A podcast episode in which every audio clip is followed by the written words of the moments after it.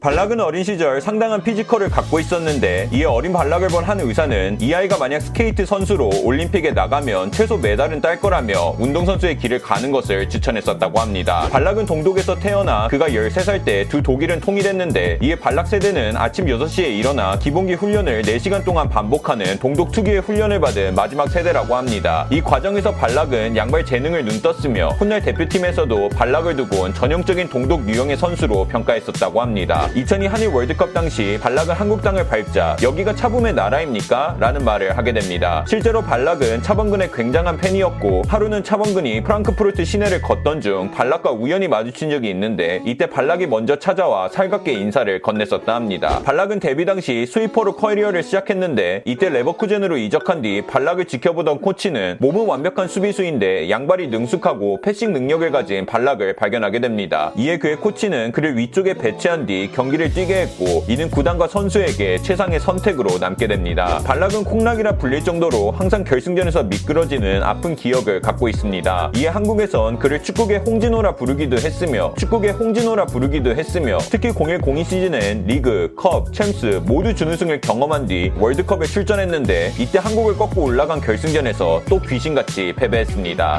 97-98 시즌 발락은 분데스리가 승격팀인 카이저슬라우테른에 영입됩니다. 그들은 당시 2부 리그 에서 뛰던 발락을 눈여겨보다 그를 영입하게 되었는데 공교롭게도 카이저슬라우테른은 승격한 해 우승에 성공하며 분데스리가 최초 승격팀 우승을 달성했고 이에 발락은 많이 뛰지 못했음에도 얼떨결에 첫 해에 분데스 우승에 성공합니다. 발락은 A매치 98경기에서 42골을 넣을 만큼 엄청난 득점력을 보여줍니다. 심지어 그는 미드필더로 뛰며 이 같은 기록을 만들어냈는데 무리뉴는 이런 발락에 뿅 가 로만에게 그를 잡아달라 부탁했고 이에 첼시로 이적했을 당시 그가 받은 13만 파운드의 주급은 당시 잉글랜드 최고 대우였다고 합니다. 발락은 닮은 꼴로 맷 데이먼이 언급됩니다. 둘도 이 같은 사실을 알고 있는지 발락의 첼시 시절 데이먼이 그를 찾아와 둘의 만남이 성사된 적이 있는데 사진을 보면 둘은 정말 닮았습니다. 0102 시즌 레버쿠젠 소속이었던 발락은 더 큰 팀으로 이적하고 싶었는데 이때 뮌헨과 레알이 그에게 접근하게 됩니다. 당시 독일 선수들은 자국 리그를 떠나지 않는 문화가 있었고 심지어 2006 월드컵은 독일에서 개최될 예정이라 이때 레알로 떠나면 대표팀 에 미운 털이 박혀 월드컵에 출전하지 못할까봐 레알이 아닌 뮌헨을 선택했다 합니다. 2020년 발락은 건강검진 도중 척수 근처에 있는 종양을 발견하게 됩니다. 이는 의사들이 검사 도중 순전히 우연히 발견했었다고 하는데 다행히도 조기에 발견돼 안전하게 제거한 뒤 지금은 완치 수준까지 회복했다고 합니다. 발락은 한 방송에 나와 첼시에서 커리어를 마무리 못한 점을 제일 아쉬운 선택이라 말한 적이 있습니다. 당시 첼시는 30대 선수들에겐 무조건 1년 재계약만을 내밀었고 발락 은 2년 계약을 원했는데 이 같은 조건이 거절당해 홧김에 레보크젠으로 이적한 것이 지금까지 아쉬움으로 남는다고 합니다. 2018 월드컵 독일이 한국전을 앞두자 발락은 자신의 SNS에 4강전에서 득점한 본인의 사진을 올린 적이 있습니다. 이 모습에 많은 독일 팬들도 가자를 외쳤지만 아시다시피 경기는 한국이 승리했습니다.